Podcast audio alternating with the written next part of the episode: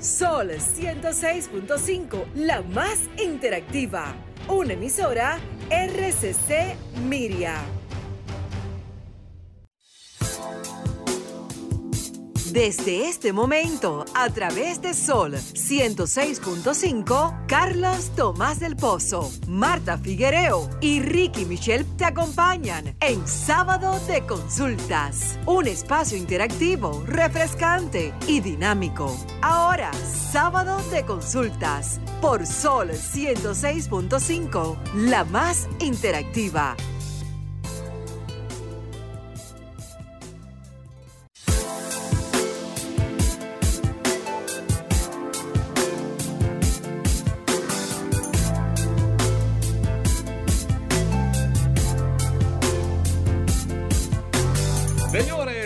Tarde, feliz tarde. Bienvenidos a esta nueva entrega de Sábado de Consultas, el interactivo de la orientación, con Marta Figuereo, la bellísima, Ricky Michelle Presbot, Denise Ortiz y Carlos Tomás del Pozo a través de Sol 106.5, la más interactiva.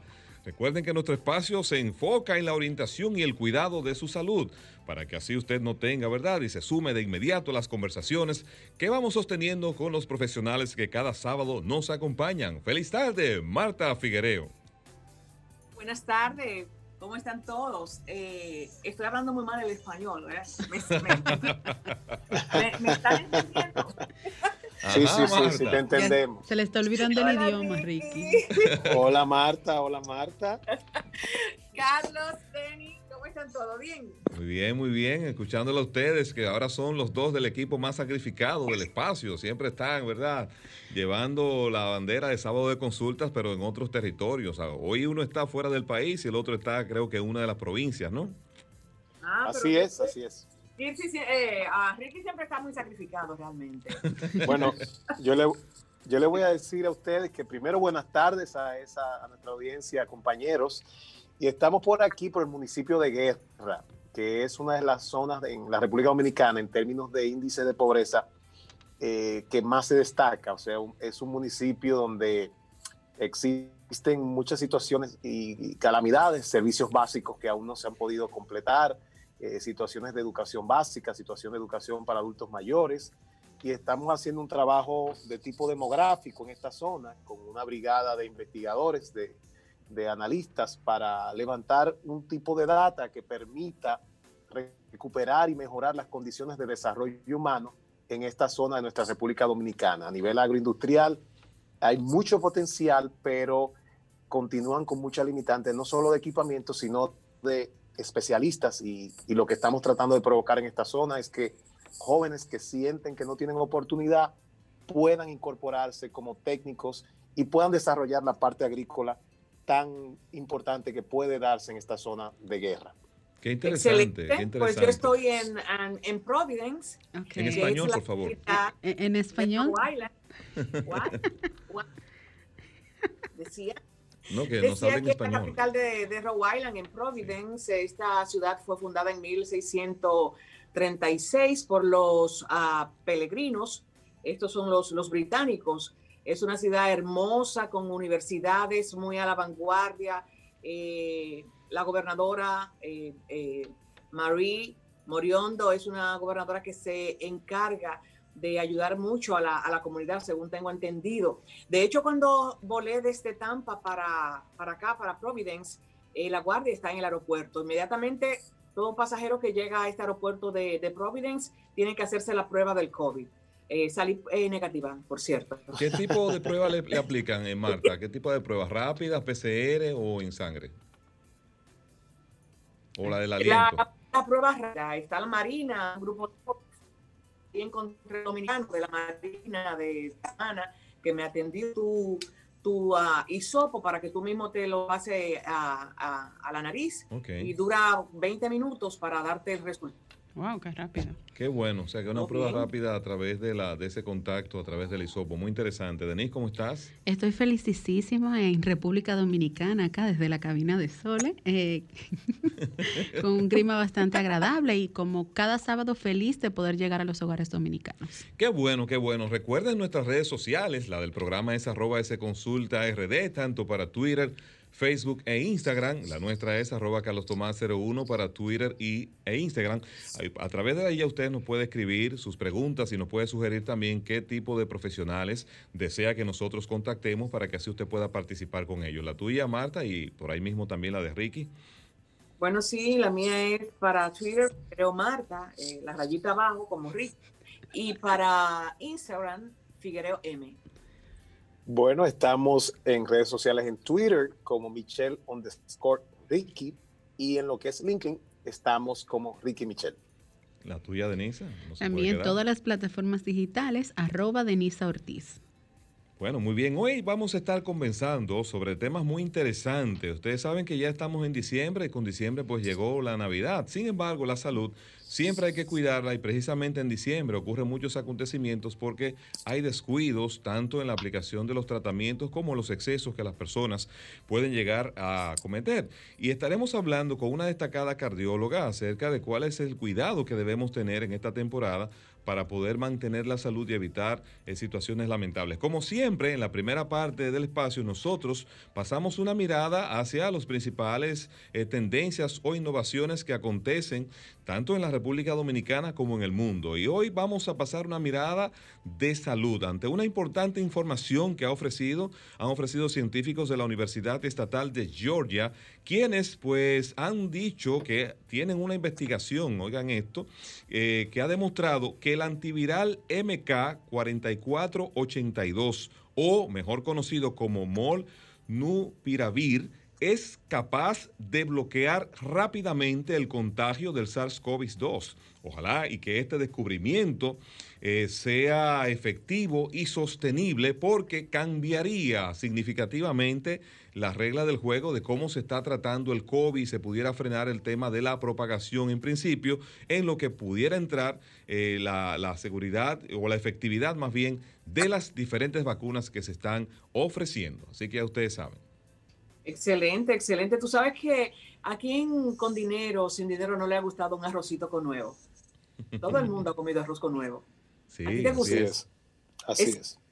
Eh, los huevos son una fuente natural de proteína barata y de alta calidad. Este, eh, contrario a los rumores de que hay, de que siempre la gente decía, bueno, cómete la, la clara porque la yema tiene, tiene mucha, mucha grasa y es daño para el colesterol. Eh, uno de los verdaderos milagros de la vida, el humilde huevo, es quizá uno de los alimentos más versátiles del planeta. hay, ocho, hay unos cuantos datos eh, del huevo, es antiquísimo, es decir, que eh, los huevos son históricos, también el huevo son una potencia eh, nutricional, sirven para, fueron como símbolos simbólicos, porque cuando tú un huevo, tú piensas en la fertilidad, en, en el nacimiento.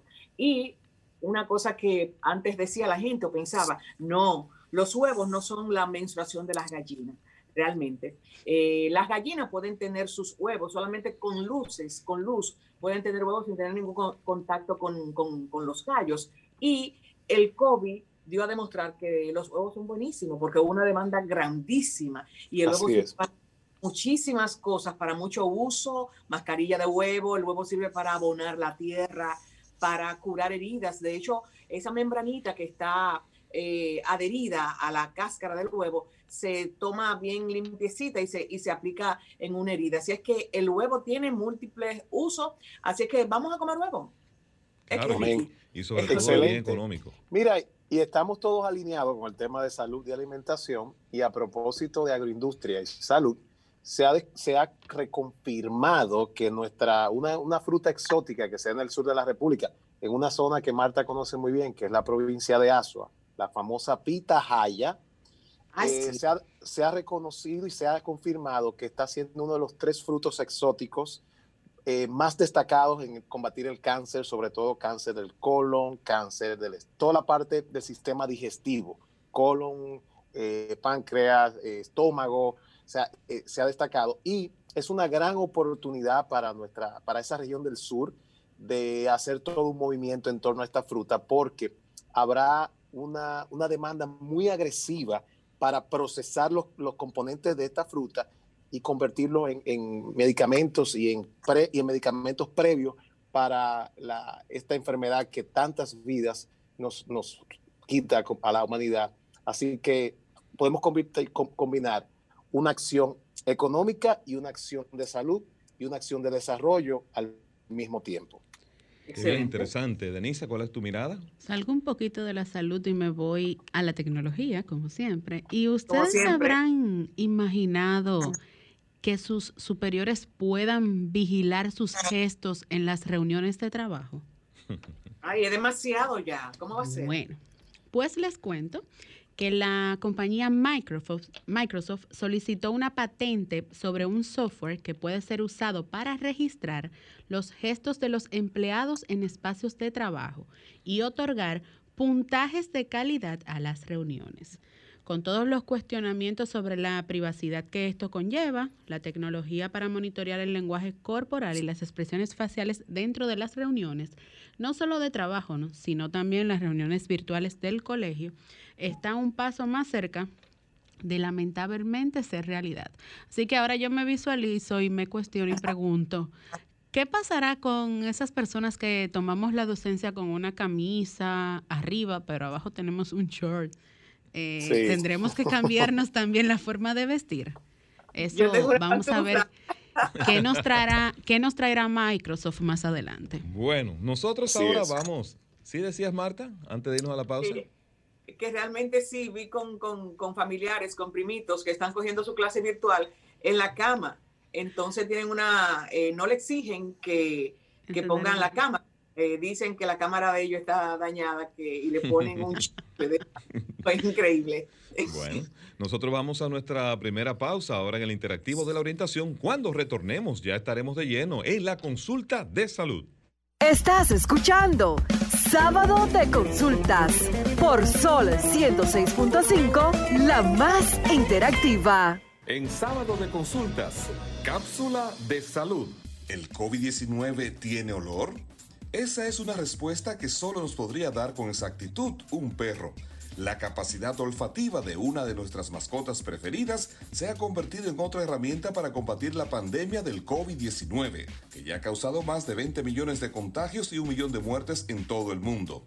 En países como Finlandia, Líbano, Argentina, Chile, Alemania, Estados Unidos, Colombia y México, las autoridades están entrenando canes para que puedan detectar si las personas están contagiadas con el nuevo coronavirus. En sábado de consultas, cápsula de salud en sábado de consultas, cápsula de marketing. Las marcas, en la búsqueda por ser lo más transparentes, cercanas y amigables posibles en redes sociales, se han dado cuenta del poder que sus propios empleados tienen en ese entorno. Los colaboradores son uno de los más importantes embajadores con lo que cuentan las empresas y ahora que TikTok se ha convertido en la red emergente y mientras las empresas no tienen muy claro qué hacer con ella o cómo usarla para conectar con su público objetivo, los colaboradores son una potencial llave para posicionar la marca y para llegar a los usuarios. En sábado de consultas, cápsula de marketing. Estás escuchando el interactivo de la orientación, sábado de consultas. En sábado de consultas, consulta de salud. Retornamos al interactivo de la orientación, sábado de consultas a través de Sol 106.5 y quiero enviar un saludo a Julio Ernesto Martínez, quien está en sintonía. Pocas veces pues tenemos ese privilegio, así que gracias, gracias. ¿Eh? En la consulta de salud, recuerden que sin salud no hay felicidad ni economía familiar que resista y es por eso que nuestro espacio se enfoca en la orientación. Nos acompaña una destacada profesional de la medicina, cardióloga y arritmióloga, además colaboradora permanente de este espacio, sábado de consultas. Eh, bienvenida, doctora Catherine Merejo. Gracias por estar una vez más con nosotros. Y gracias a ustedes por siempre darme esta oportunidad de compartir Viéndolos a todos muy bien. qué bueno, qué bueno. Doctora Merejo, llegó diciembre y con él la Navidad. Uno, claro, quisiera que la Navidad solamente fuera felicidad y alegría. Sin embargo, hemos visto que en esta época los eh, inconvenientes en el sistema cardiovascular se incrementan. Uno porque las personas descuidan eh, el tratamiento y otro también porque se exceden en el consumo de alimentos y bebidas. Queremos saber, doctora, si el consumo de alcohol o alguna otra sustancia estimulante o que se utilice quizás hasta psicotrópica puede inhibir el efecto de la pastilla de la presión en el organismo. Eh, sí puede existir interacción, no tanto, no podríamos decir inhibir en totalidad, pero sí aumentar el efecto o disminuirlo. Normalmente cuando uno lo asocia a, a, cualquier sustancia que cause alguna alteración en el sistema, ya sea el alcohol o alguna otra pastilla, sí puede haber interacción, es más interacción que otra cosa. Pero a propósito de la, de, de la Navidad específicamente, yo lo que creo es lo siguiente. Eh, el problema con la Navidad son los excesos, porque yo creo que es como un permiso, Navidad es permiso para hacer de todo. y yo creo que ahí es que viene la complicación, ¿verdad que sí? Bueno, así es. Ricky tiene una pregunta. Eh, a propósito, Ricky, ¿estás, verdad? Sí, sí, cómo no. Doctora, a propósito de las Navidades, muchas personas optan por hacerse la evaluación de cierre de año de cómo estoy a nivel cardíaco y en términos generales eh, físicamente pero entonces tiene la disyuntiva, ¿qué hago? ¿Cierro mi año feliz? ¿Me, reparto la Navidad yo solo? ¿O soy comedido y en enero me hago el levantamiento? No, no habría ahí una suerte de, me estoy engañando a mí mismo. O sea, e, esa sería mi inquietud.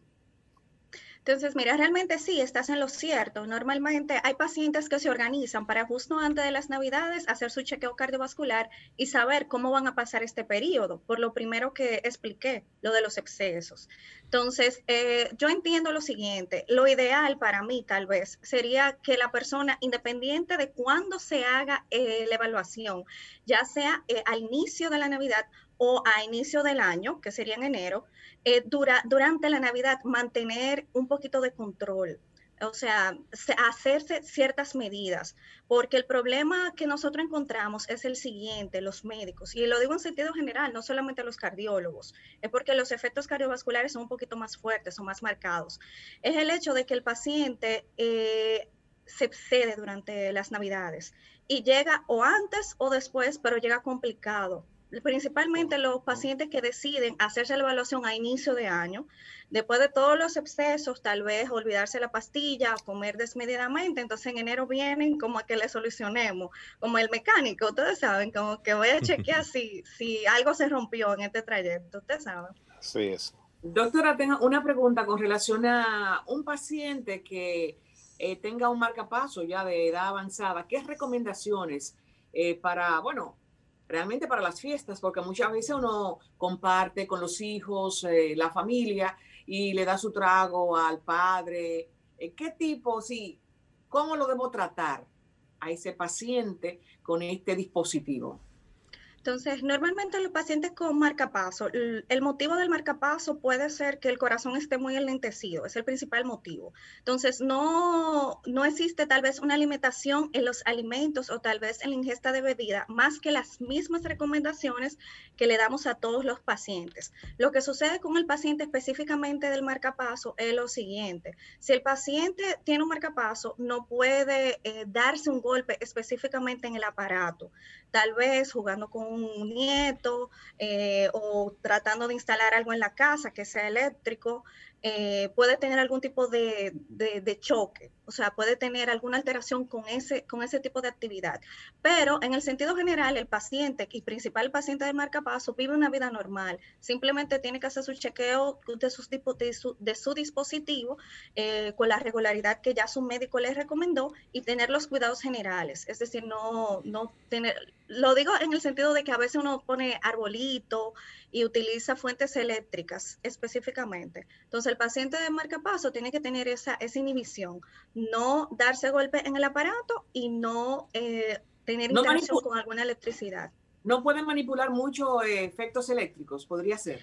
Eh, sí, ese, sería como el, punto, porque como el aparato del marcapaso funciona con una batería, eh, y es un sistema eléctrico eh, intrínseco que nosotros le colocamos al paciente, si eso tiene cualquier interacción con algún aparato eléctrico, es decir, si pasa la electricidad, lo que nosotros normalmente le llamamos, ah, medio un correntazo, entonces puede tener un efecto adverso, pero ya es una recomendación que se hace durante todo el año y se le hace a cualquier paciente que tenga el dispositivo. Pero lo estoy destacando en este momento porque estamos en, año estamos en una fecha de Navidad y la persona tiende a utilizar eh, algún aparato eléctrico con más frecuencia. Nosotros queremos que usted se sume a esta interesante conversación y nos cuente cuál ha sido su experiencia o si tiene alguna inquietud. Este es el momento. Recuerda que con nosotros tu consulta es gratis. Comunícate 809-540-1065. 1-809-200-1065 desde el interior sin cargos. 1-833-610-1065 desde los Estados Unidos. Sol 106.5, la más interactiva. Retornamos a esta interesante conversación con la cardióloga y arritmióloga, la doctora Catherine Merejo. ¿Denisa? Claro. Doctora, me gustaría saber ¿Me permites, Denisa, y escúchame tomar este contacto? Claro que sí, no hay problema. Feliz tarde, estás en sábado de consultas. ¿Qué nos habla y desde dónde? Primitiva Maldonado está viva. Oh, Ah, pero qué buena noticia. ¿Cómo está, Primitiva? Bueno, estoy aquí con los ojos abiertos, estoy en la cocina por el amigo que, que dice que, que yo hago. Estoy cocinando, amigo, como siempre. Ah, caramba. Eh, aparte de eso, bueno, estamos vivos, estamos vivos, que es lo importante, a pesar de todos los pesares de la vida. Eh, un saludo al pueblo dominicano y a la doctora, eh, gracias por su tiempo. Doctor, ¿hasta Sí. dónde afecta la tristeza? ah, O sea, de, de los seres humanos, que tenemos tiempo con problemas y eso nos produce una tristeza. Eh, ¿Hasta dónde afecta el corazón?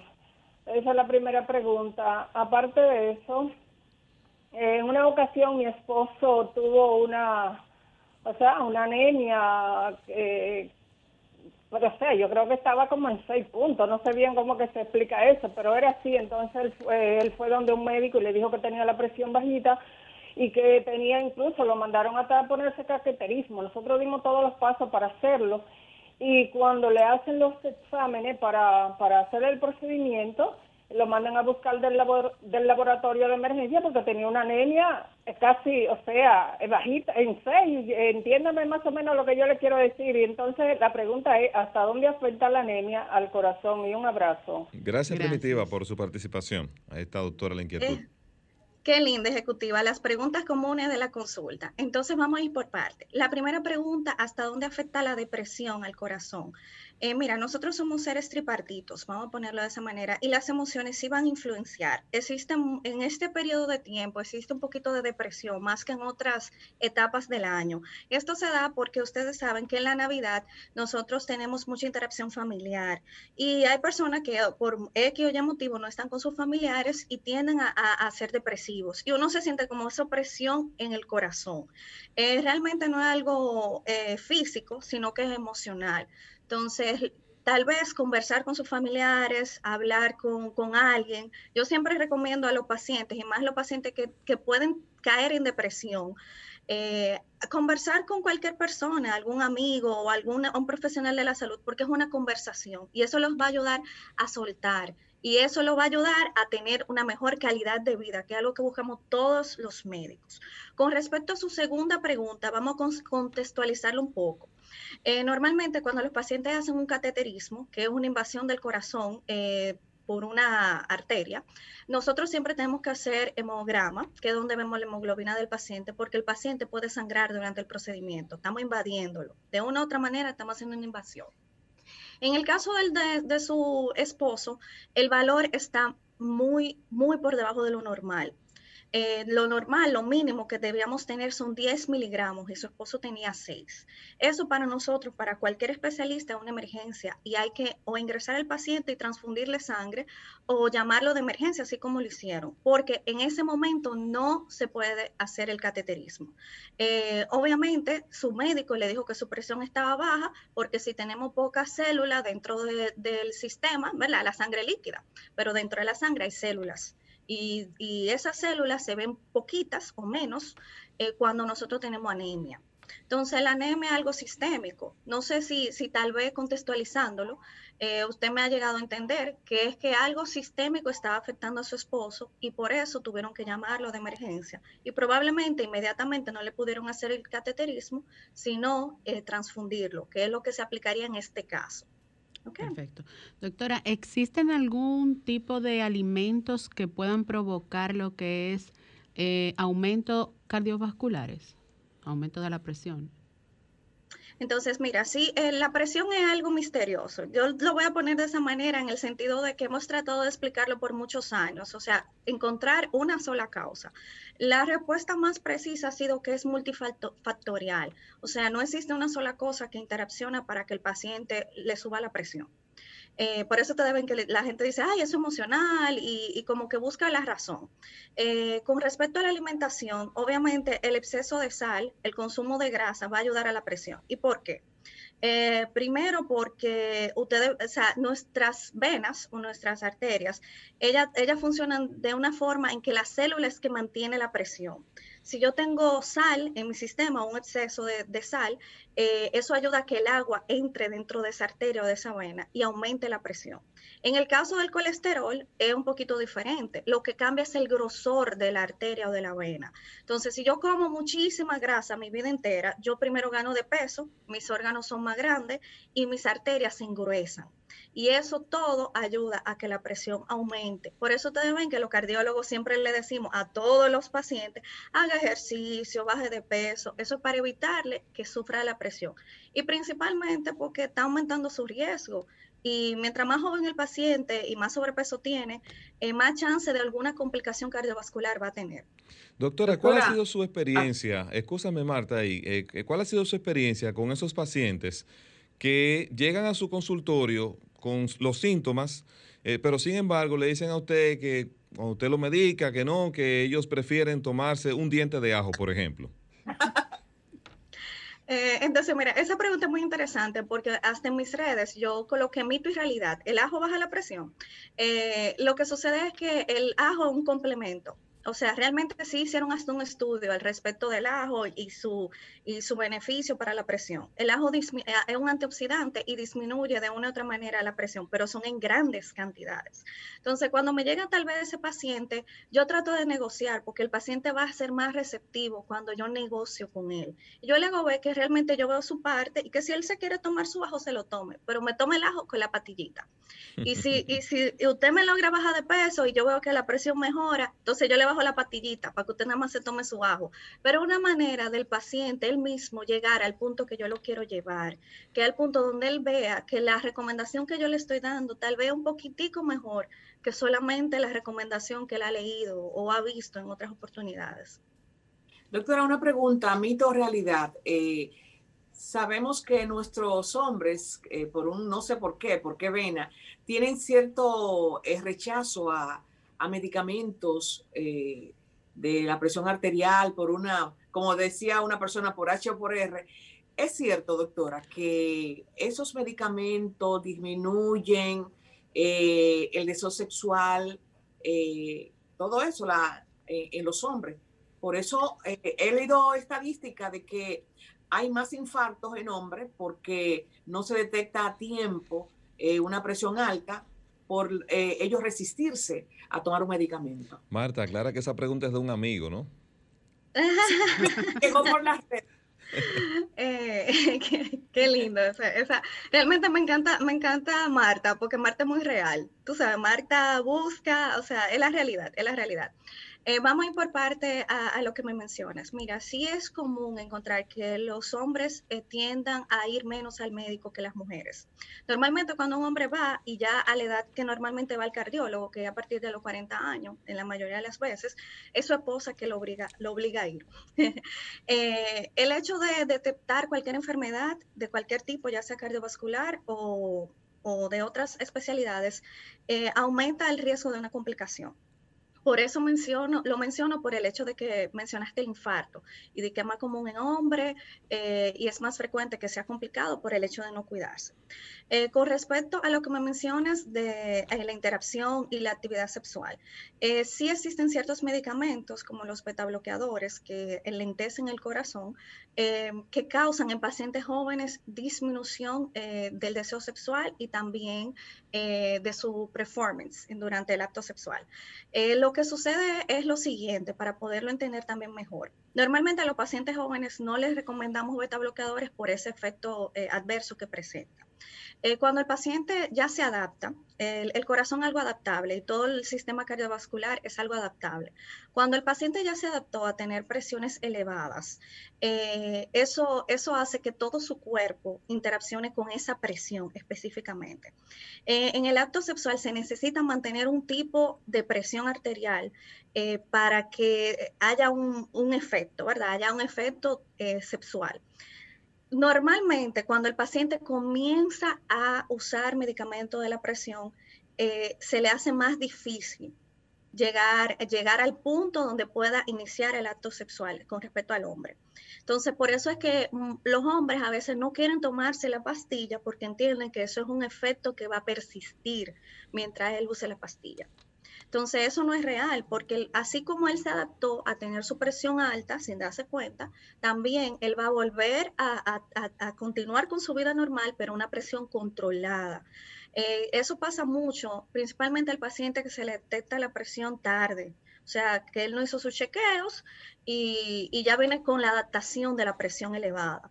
Eh, pero es un efecto que es secundario y no va a persistir. Que eso es algo que yo trato de explicarle a los pacientes porque hay pacientes que se desesperan y dicen, no, no, yo me estoy sintiendo mal con esa pastilla, yo no me la voy a tomar. Y no ve el efecto adverso de no usar la pastilla.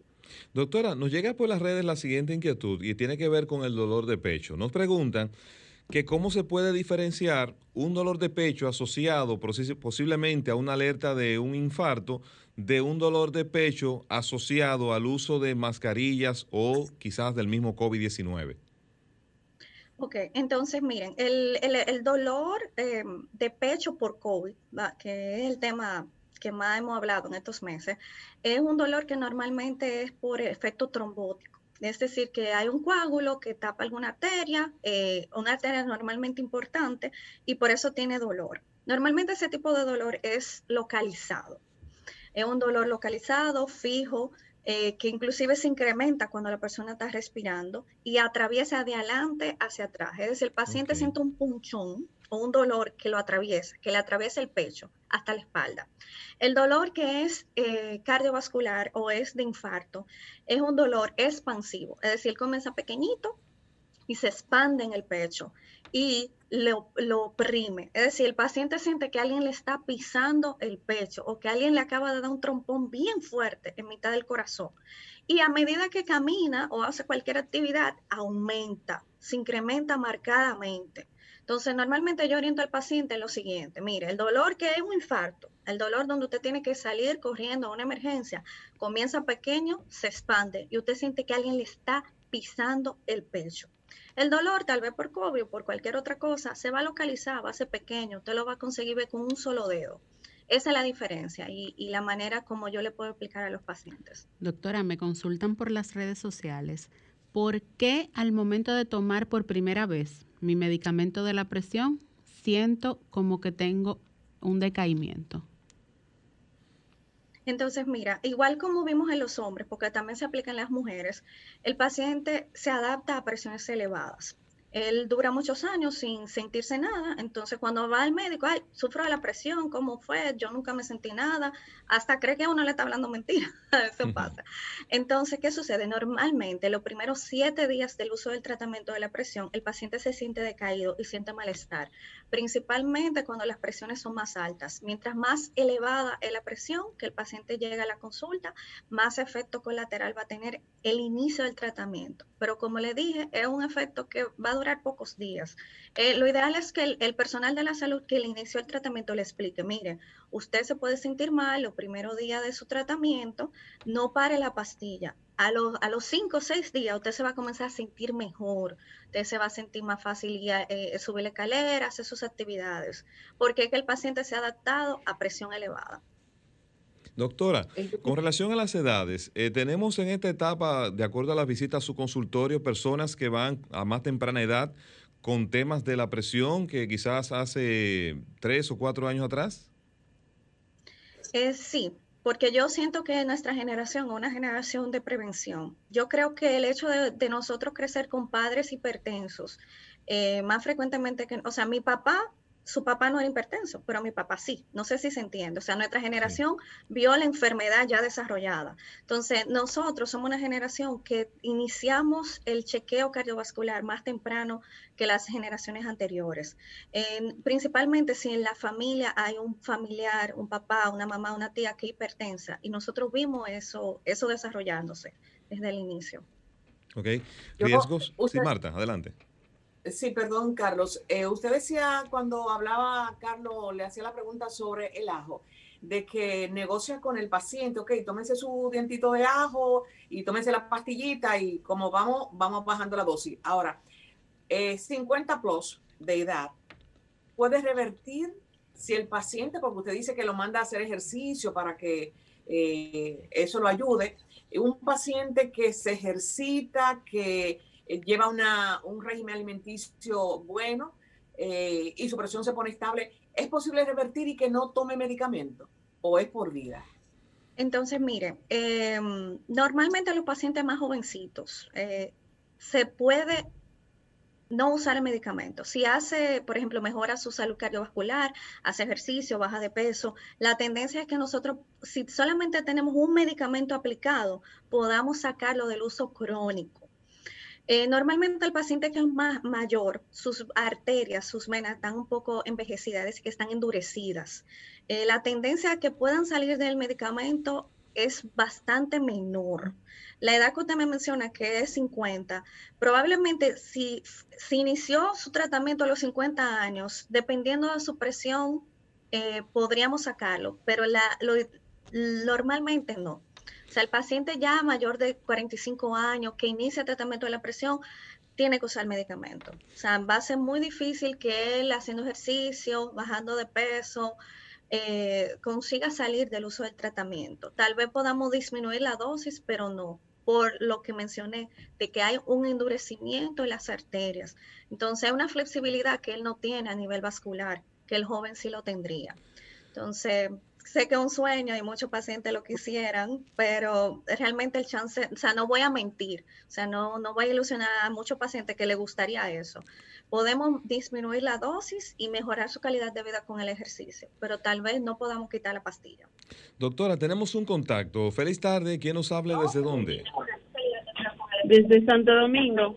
Gracias por estar con nosotros. Adelante con su inquietud. Le habla Daisy. Sí, adelante Daisy, está en el aire. Gracias. Yo quiero preguntarle a la doctora, primeramente saludo a todos. Gracias. Gracias. Y preguntarle a ella, ¿qué tan grave es sufrir depresión y tener el colesterol alto? Ok, ahí está su inquietud. Que la relación de la presión con el colesterol alto es la siguiente. El paciente cuando está gordito, tiene órgano más grande, entonces su presión tiende a ser mayor. Hay pacientes que son gorditos, no sufren la presión, pero tienen riesgo cardiovascular elevado. Cuando yo hablo de riesgo cardiovascular es de enfermedades que no son presión, pero son cardiovasculares, como el infarto.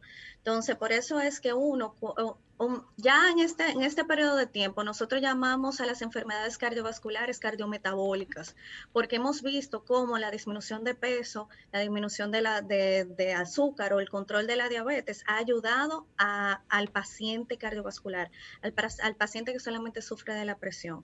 Entonces, esa es realmente la relación. También el hecho de que cuando tú eh, tienes colesterol elevado, eh, tiendes a hacer placa en la arteria, puedes, ah, puedes tener un evento como infarto y también el endurecimiento que es natural del paciente eh, evoluciona más rápidamente. Es decir, el paciente que es muy gordito, tiene colesterol elevado, tiene un efecto vascular eh, negativo.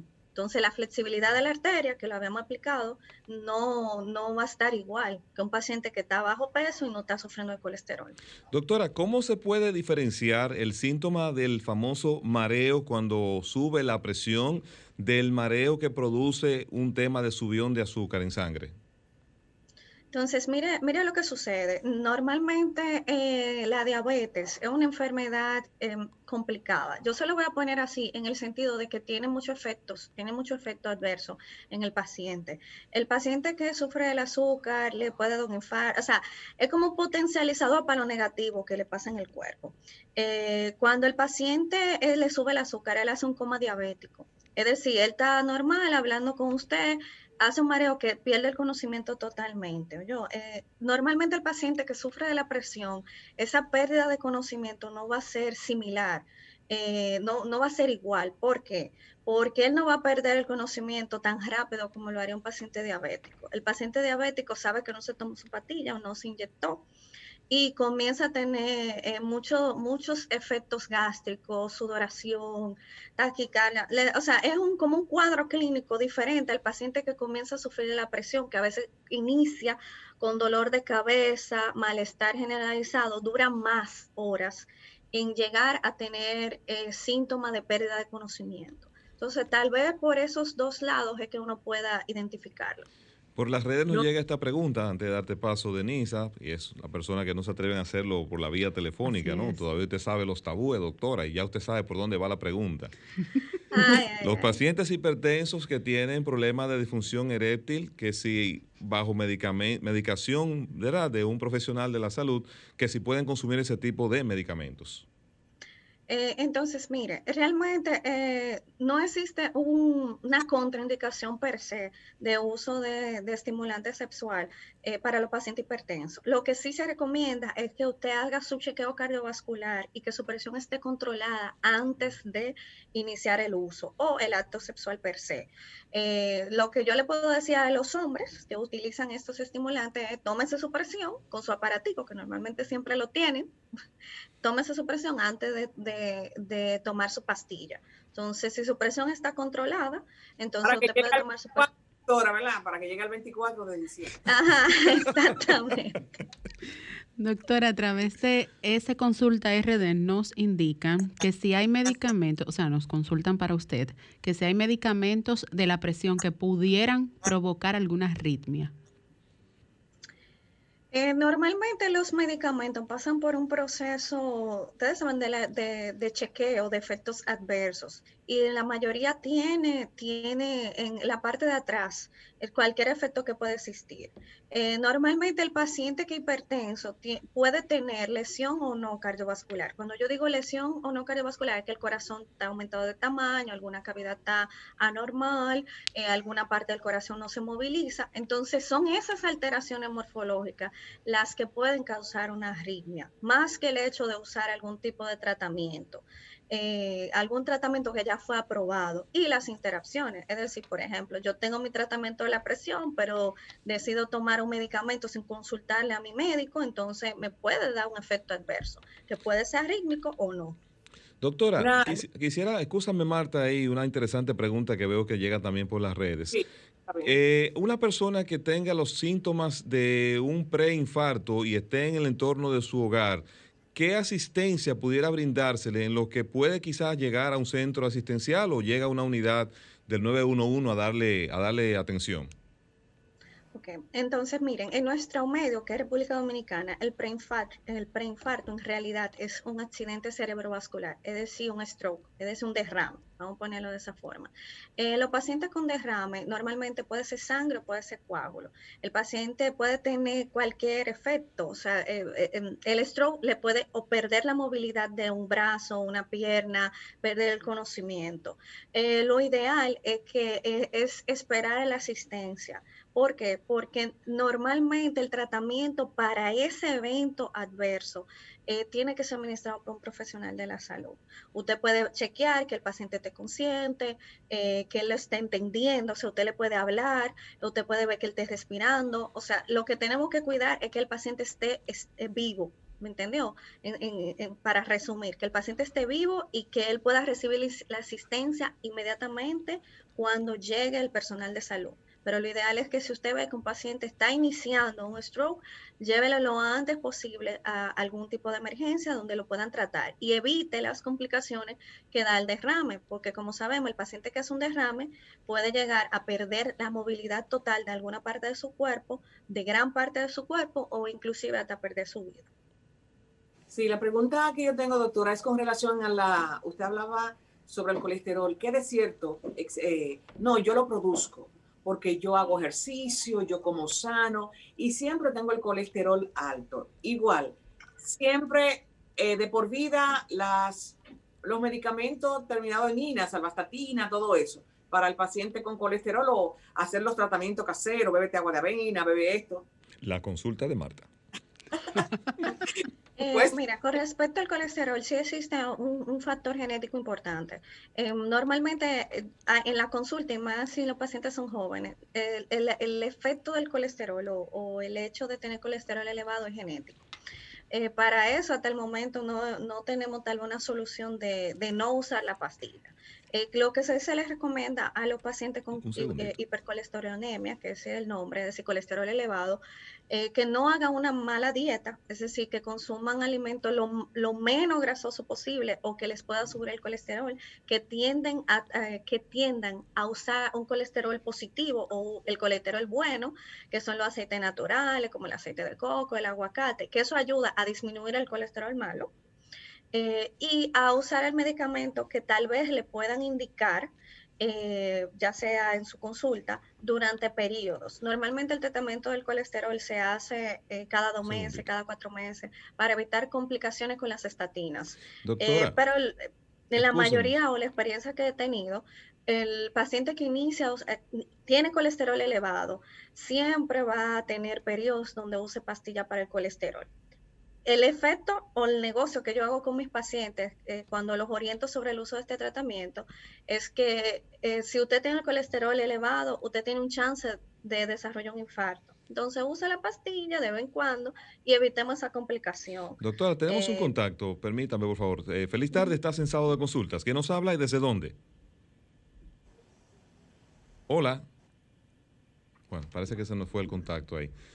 Bueno, eh, creo que nosotros hemos abordado con la doctora una gran cantidad de temas muy importantes. Como siempre, muy agradecido de usted, doctora Merejo, que un sábado sabemos que lo utiliza para eh, cumplir con sus otros compromisos personales, saca tiempo para compartir con los oyentes de sábado de consultas el interactivo de la orientación. Por favor, déjenos sus contactos, sus redes, porque siempre se quedan muchas preguntas que usted ve que no la quieren hacer y que solamente son las mujeres que tienen el valor de hacerla. Ay, qué lindo. Entonces, eh, por las redes me pueden localizar en doctora.merejo. Nosotros damos asistencia en un centro que se llama HS Medical Center. Estamos ubicados, eh, estamos yendo allá los lunes y los viernes. eh, y los números de teléfono son los siguientes: 809-562-1680. Cualquier duda o inquietud pueden localizarme a través de las redes doctora.merejo. Excelente, doctora. Nos llegó una última pregunta por las redes, muy breve, por favor, ahí para antes de que se nos vaya, que si continúa siendo el electrocardiograma una vía efectiva para detectar eventos cardíacos. Eh, sí, pero eventos, o sea, el electrocardiograma es vital para la consulta de cardiología, principalmente para conocer el ritmo del paciente. Eh, siempre cuando el paciente llega por primera vez, nosotros le hacemos un electrocardiograma y muchas veces ustedes ven que en la emergencia siempre dicen, vamos a hacerle un electro al paciente, porque es una, es una manera de, de uno saber que el ritmo del paciente es normal. Eh, ese electrocardiograma eh, se hace al inicio de, de las consultas, eh, pero se hace como un seguimiento con él. Eh, hay personas que lo hacen cada, hay cardiólogos que los hacen siempre, es decir, siempre que el paciente va se le hace un, un electro. Eso se hace principalmente en los pacientes eh, mayores de edad o, o envejecientes, como de 60, 70 años. Cuando el Ah. paciente, ajá, cuando el paciente es un poquito más joven, eh, no tengo que hacer el electro cada vez que él va, sino que lo puedo hacer cada seis meses, cada cuatro meses, dependiendo de, de lo que yo escuche del paciente. Bueno, pues muchísimas Marta gracias. una pregunta. ¿Eh? No, yo decía, y por eso, como yo soy joven, no me lo hacen siempre. Eh, Lo mismo me Ah. pasa, lo mismo me pasa, Marta. Qué bien, vamos a ver esos récords. Vamos entonces nosotros a una pausa y cuando retornemos, ¿verdad? tenemos más todavía de sábado de consultas. En sábado de consultas, cápsula turística. En esta temporada atípica marcada por la pandemia del coronavirus, Italia ha sabido potenciar la demanda interna para compensar la caída del turismo internacional. Precisamente con este objetivo lanzó un total de 1.448.528 bonos turísticos por un valor de más de 647 millones de euros que podían solicitarse mediante el uso de una aplicación. Hasta la fecha se han descargado con la app un millón de ellos por valor de 450 millones de euros. Si bien no todos han sido utilizados, unas 140.000 familias lo han disfrutado. En sábado de consultas, cápsula turística. Estás escuchando el interactivo de la orientación, sábado de consultas. En sábado de consultas, consulta de pronósticos. ¿Cómo anda el clima con Denise Ortiz? Voy a colaborarle un poquito a mi querida amiga Marta. ¿La vas a ayudar, Marta, ¿qué se siente tener chubascos dispersos con una temperatura en 5 grados? Bueno, está fuerte, sí. eh, Hemos estado esta semana con lluvias. Hoy es un día. Ah, tú hablas de aquí, de Providence. Oh, Sí, sí, claro, allá. Providence, ese Eh, sacrificio. Eh, estoy estoy frente, frente a la casa mirando por el ventanal, todo nublado, un- parece como la, la 3 de la tarde, la 4, y un frito muy, muy encantador. Bueno, pues te indico que hay un porcentaje de probabilidades de lluvia de un 97%. Así que preparas tus jeans y tus tenis por si deseas salir. En cambio, Marta, tengo que informarte que en Santo Domingo nuestra ¿Cómo está? temperatura está en 29 grados Celsius. Tendremos una tarde completamente soleada. Am, puede aparecer escasas precipitaciones por el tema de que estamos enfrentando un sistema de alta presión. Así que podrán aparecer chubascos débiles y aislados. A diferencia de ti, nuestro clima está muy agradable y las nubes dispersas por todo el territorio dominicano. Este, les recomendamos a las personas dormir con colchitas en la noche, ya que las temperaturas se van a estar sintiendo agradables, principalmente en las zonas montañosas. Eh, si nos vamos hoy, por ejemplo, en Jarabacoa, está en 27 grados, así que está súper agradable. Marta, aquí hay sol, allá hay frío. Allá, allá una colchita y aquí tres, para mí. Bueno, esperamos que ese sacrificio de Marta termine pronto, ¿no? Vamos entonces Sí. a ver cómo anda el mundo del entretenimiento. Ahora, en sábado de consultas, consulta de entretenimiento. Bueno, Carlos, el entretenimiento anda muy chulo y lo más importante es que en el día de ayer, Shakira, la colombiana, y Black Eyed Peas presentaron un videoclip llamado Girl Like Me, que quisiera saber si ya Marta hizo su, su TikTok. eh, puesto que esto ha revolucionado las redes sociales con el importante muestra latina de los movimientos de que Shakira definitivamente es una tremenda coreógrafa a nivel de aeróbicos. Eso no lo podía dejar de destacar porque mis amigos ayer estaban, wow, Shakira, los años no le pasan. Bueno, para este fin de semana está cargado de actividades virtuales por el tema que nos, ah, lamentablemente, nos ha tocado con el COVID-19. Sin embargo, la noche de ayer vimos el concierto de Daddy Yankee. Definitivamente sigue siendo el reggaetonero más sonado. The Boss. The Boss. para, para hoy tendremos a Mili Quesada, la dominicana, la reina del merengue. Tendremos a la India Canela, ¿quién diría? Música típica pero qué online. bien, qué bien. Y- Hay que innovar. Tendremos también a Alejandro Sams y Andrés Cepeda. Para los amantes de las miniseries, de estar tranquilos en casa, ¿qué ustedes creen si nos damos una vista a Selena? Ya salió la serie de Selena am, en Netflix. Esta historia, todos sabemos que va a revolucionar lo que fue la película que protagonizó en algún momento Jennifer López. En este momento va a contar Eh, me- con... ¿Decías, Marta? A Jennifer Lopez, Marta, decías. que te decía, eh, le decía a Denis que esa película eh, exaltó a Jennifer López. Vamos a ver ahora con esta actriz eh, que es de origen, creo que italiana, es Denis. Ajá. la, la nueva eh, Jennifer- eh, la nueva Selena en esta serie. Vamos a ver ahora también cómo, cómo se des- de- despliega, igual que J. Lo. Bueno, en este caso Jennifer López también hizo alusión a la serie e indicó que, como bien dice Marta, ella se dio a conocer o el mundo conoció a Jennifer López a través del personaje de Selena en la película. Eh, para nadie es un secreto que en este momento vamos a estar visualizando lo que fue la reina de la música del Tex-Mex, eh, que no le voy a dar mucho background a las personas para que puedan visualizar y descubrir los que no han tenido la oportunidad de ver la película, qué pasó con la reina del Tex-Mex. Pero llega diciembre y con diciembre Netflix también nos prepara una serie de películas navideñas que este, esta vez también van a estrenar series, me llamó mucho la atención. En esta ocasión, el 18 de diciembre, sale Navidad en Casa con la temporada número 2. Eh, aquí abordan el tema de que están cansados de los comentarios sobre la vida amorosa y Johan se apresura a encontrarse un novio para llevarlo a casa en Navidad. Eso es para los que están solteros.